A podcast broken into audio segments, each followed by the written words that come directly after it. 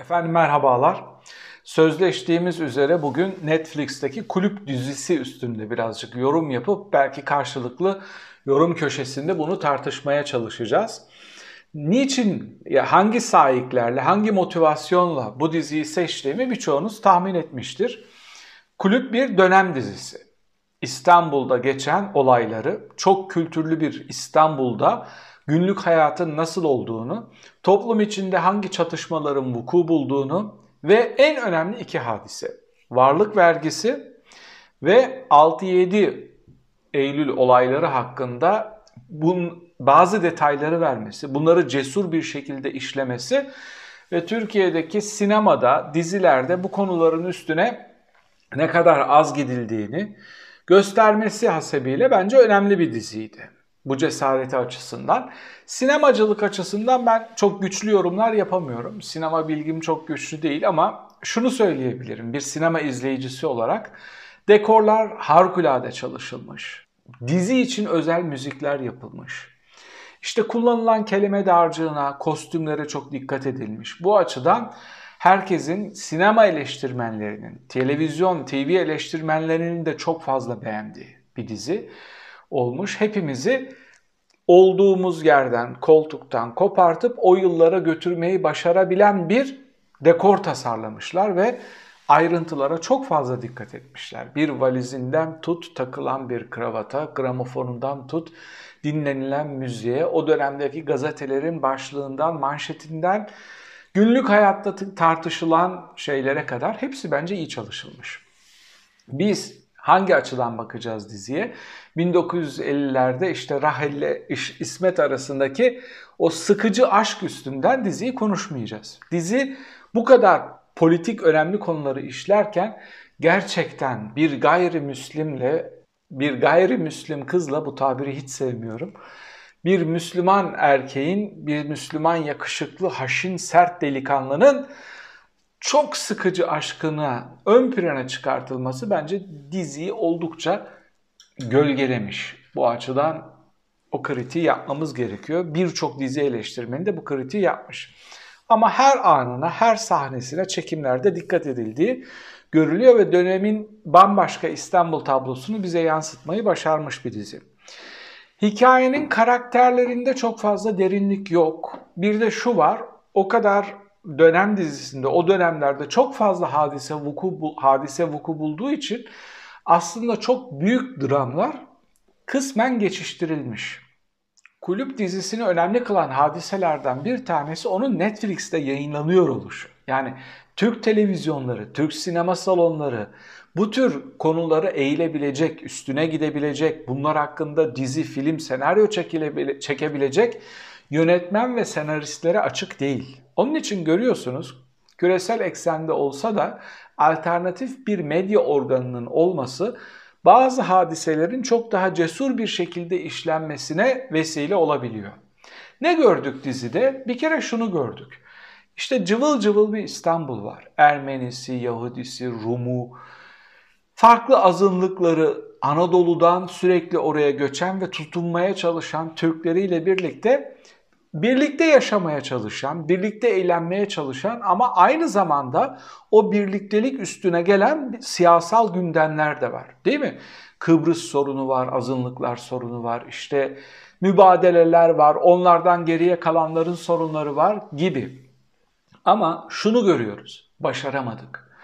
Çok kültürlü bir toplumu inşa etmeyi başaramadık Burada ne kadar büyük hatalar yapmışız ve bu hatalar domino etkisiyle günümüze kadar ne kadar sıkıcı bir şekilde büyüyerek gelmiş. İşte dönem dizilerini önemsememizin en büyük nedenlerinden bir tanesi de bu. Okullarda sizlere uydurulmuş, çok büyük oranda masa başında yazılmış bir tarih öğretiliyor. Ve bu tarih her siyasal iktidar değiştiğinde o tarihin dili de değişiyor. Ve ne oluyor sonuçta? Kanuni Sultan Süleyman'ın oğlunu boğdurduğunu kitleler bir diziden öğreniyor. Yani detay yok, Osmanlı'da işler nasıl yürüyordu, hep kahramanlık, hep başarı ya da işte hep eleştiri, hep tükaka yapmak gibi. Dolayısıyla Kanuni Sultan Süleyman'ın oğlunu, şehzadesini boğdurduğunu ekranlardan öğrenen kitleler Netflix dizisi sayesinde 6-7 olay 6-7 Eylül olaylarını, varlık vergisini de öğrenmiş oldu. Yani İstanbul'umuzda bu toprakların bizlerden çok daha önce yaşayanı olan Rumlara, Yahudilere, Ermenilere, Yahudiler çok önceden değildi onlar geldiler. Daha sonradan geldiler ama yaşayanları da vardı. Bunlara ne yaptığımızı, onları nerelere gönderdiğimizi, onlara nasıl bir hayatı layık gördüğümüzü ve nasıl organize bir kötülüğün onların üstüne çöktüğünü görmüş olduk bu dizide. Yani böyle bir senaryoya, böyle bir cesur konuya bu kadar büyük bütçe ayırmaları, platformlar kurmaları ve onu izlenir kılmaları takdire şayandı. Ama senaryo birazcık daha iyi çalışılsa, birazcık daha klişelere girilmese, birazcık daha o sıkıcı aşk e, gitgelleri bu kadar yoğun senaryoda yer almamış olsa bence çok daha e, evladiyelik, çok daha seneler sonları bile tekrar tekrar izlenebilecek bir dizi olabilirdi. Dizideki her karakterin hikayesi birbirinden çok farklı olmakla birlikte tüm başat karakterleri ortak bir noktada buluşturan mantık felsefesi şu olmuş. Hepsi aileleriyle, geçmişleriyle yüzleşmeye çalışan bir tavır içindeler. Senaryodaki rol, rolleri birazcık da bu. Bu neyi gösteriyor? Bu aslında bizim toplum olarak geçmişimizle, devlet olarak geçmişimizle yüzleşememe, oraya ayna tutamama, oradaki gerçekleri kabullenememe, onu yapamadığımız için de başarılı, sağlıklı, geleceğe bakan, anı yaşayan, anı yakalayabilen bir hayat tarzını, bir siyasal sistemi tercih edemememize neden oluşu da işlenmiş oluyor. Yani bireysel olarak geçmişimize attığımız demirlerden, çapalardan kurtulamadığımız için toplum olarak da, devlet olarak da, sistem olarak da bir yerlere gidemiyoruz. Şimdi bu diziyi izlerken merak ettiğim şeylerden biri şu. İzleyici ne düşünüyordu? Yani ne kadar renkliymiş ya. Neler varmış şu İstanbul'da. Keşke o çok kültürlü hayatı koruyabilseydik mi diyor. Yoksa ne kadar güzel yapmışlar ya. Hepsini kovmuşlar, mallarına da çökmüşler. Harika olmuş diyerek mi izliyor?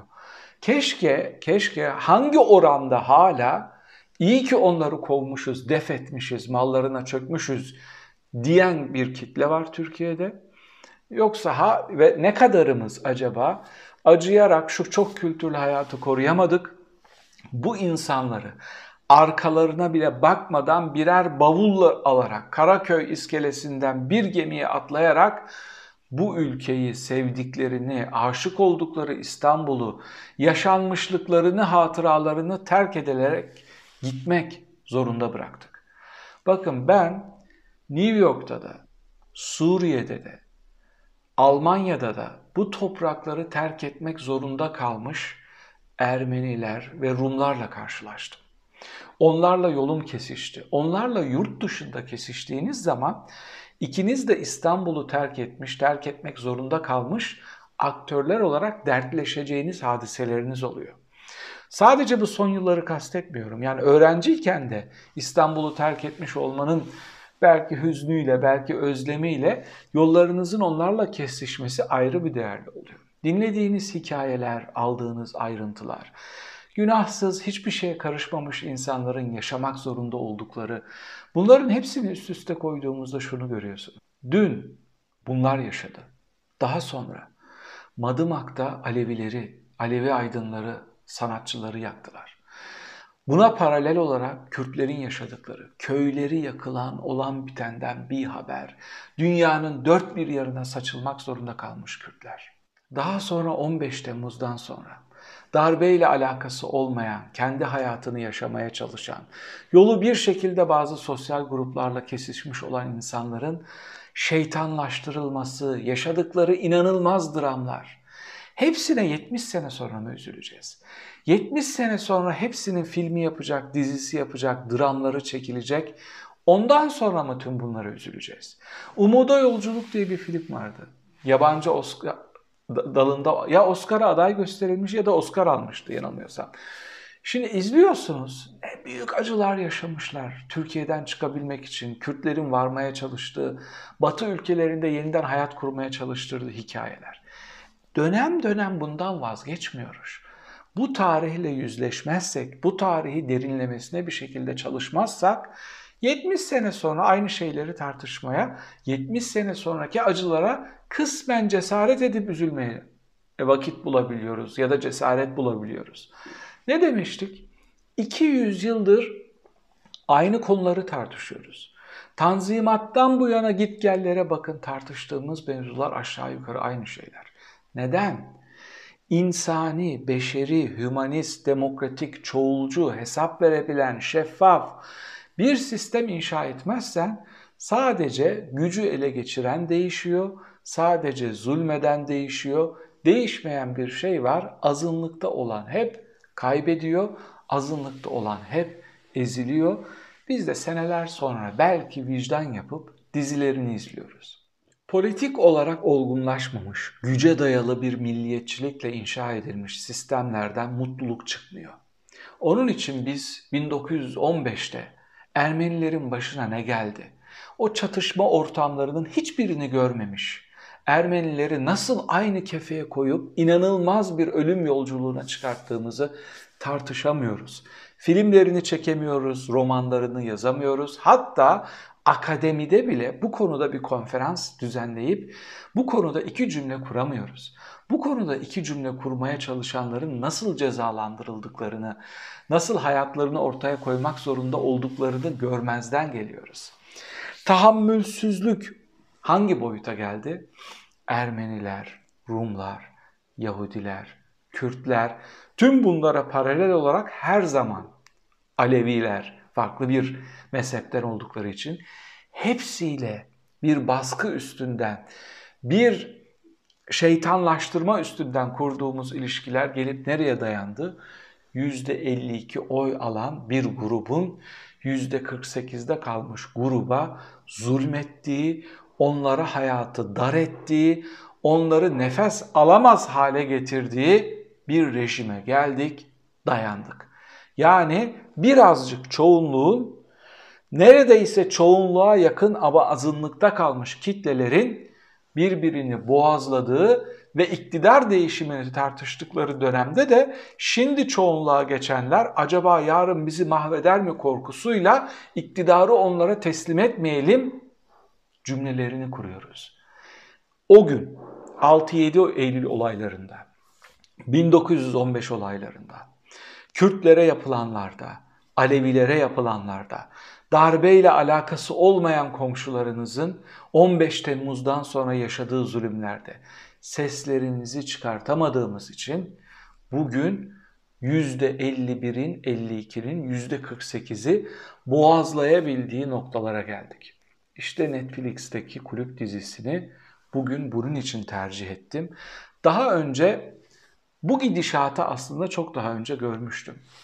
Üniversitede bir medeniyetler araştırma enstitüsü kurulmuştu ve böyle ortada kalmıştı. Yani rektör rica etti bunu birazcık alsan, canlandırsan vesaire diye. Öğrenci arkadaşlarla, asistan arkadaşlarla oturduk neler yapabiliriz diye. Kampüse her hafta bir mesela Rum, geriye kalan Rumların temsilcilerinden birini, geriye kalan Ermenilerin temsilcilerinden birini, işte Alevilerin temsilcilerinden birini, Kürtlerin temsilcilerinden birini, Ortodoksların, Katoliklerin ama İstanbul Ortodoks ve Katoliklerinin temsilcilerinden birini, Yahudilerin temsilcilerinden birini davet ettik ve küçük bir amfide öğrencilere bir sunum yaptılar. Şu anda Rumlar burada nasıl bir hayat yaşıyor? 70 sene önce burada kaç Rum vardı? Şu anda kaç Rum kaldı? Neler yapıyoruz? Korkularımız, endişelerimiz neler deyip çocuklardan da sorular almaya başladılar. Ve böyle bir şey yaptık. Orada bir tablo gördük. Rumlar bir cümle aktaracağım sadece size. Rumları temsil eden kadıncağız dedi ki İstanbul'daki Rum vakıflarını yönetecek kadar bir vakıfta en az 7 kişi olması gerekiyor. Yönetecek kadar Rum kalmadı bu ülkede bir vakıfa yedi kişiyi nasıl yazarız diye fellik fellik adam arıyoruz. Ne kadar acı verici bir cümle. O Medeniyetler Araştırma Enstitüsü'nde yaptığımız bu seminerler üstünden İstanbul'da yaşayan azınlıkların ama kendi içimizdeki küçük grupların da yaşadıkları dramlarla öğrencileri kısmen yüzleştirmiştik. Netflix'in kulüp dizisini izleyince beni bu hatıralara götürdü, bu detaylara götürdü. Ve hep konuşmak istediğim alternatif tarih söylemine, doktrinine, öğretisine götürdü. Bu diziyi bunun için tercih ettim. Sorum şu, siz alternatif tarih öğrenmeye kendinizi hazır hissediyor musunuz? Bu kadar cesur musunuz? Geçmişte yapılanlara üzüldünüz mü? Yoksa o zaman olması gereken şeylerdi deyip geçiştirdiniz mi? Bunları yorum köşesinde tartışabiliriz. Bir sonraki yayında tekrar birlikte olmak üzere efendim. Hoşçakalın.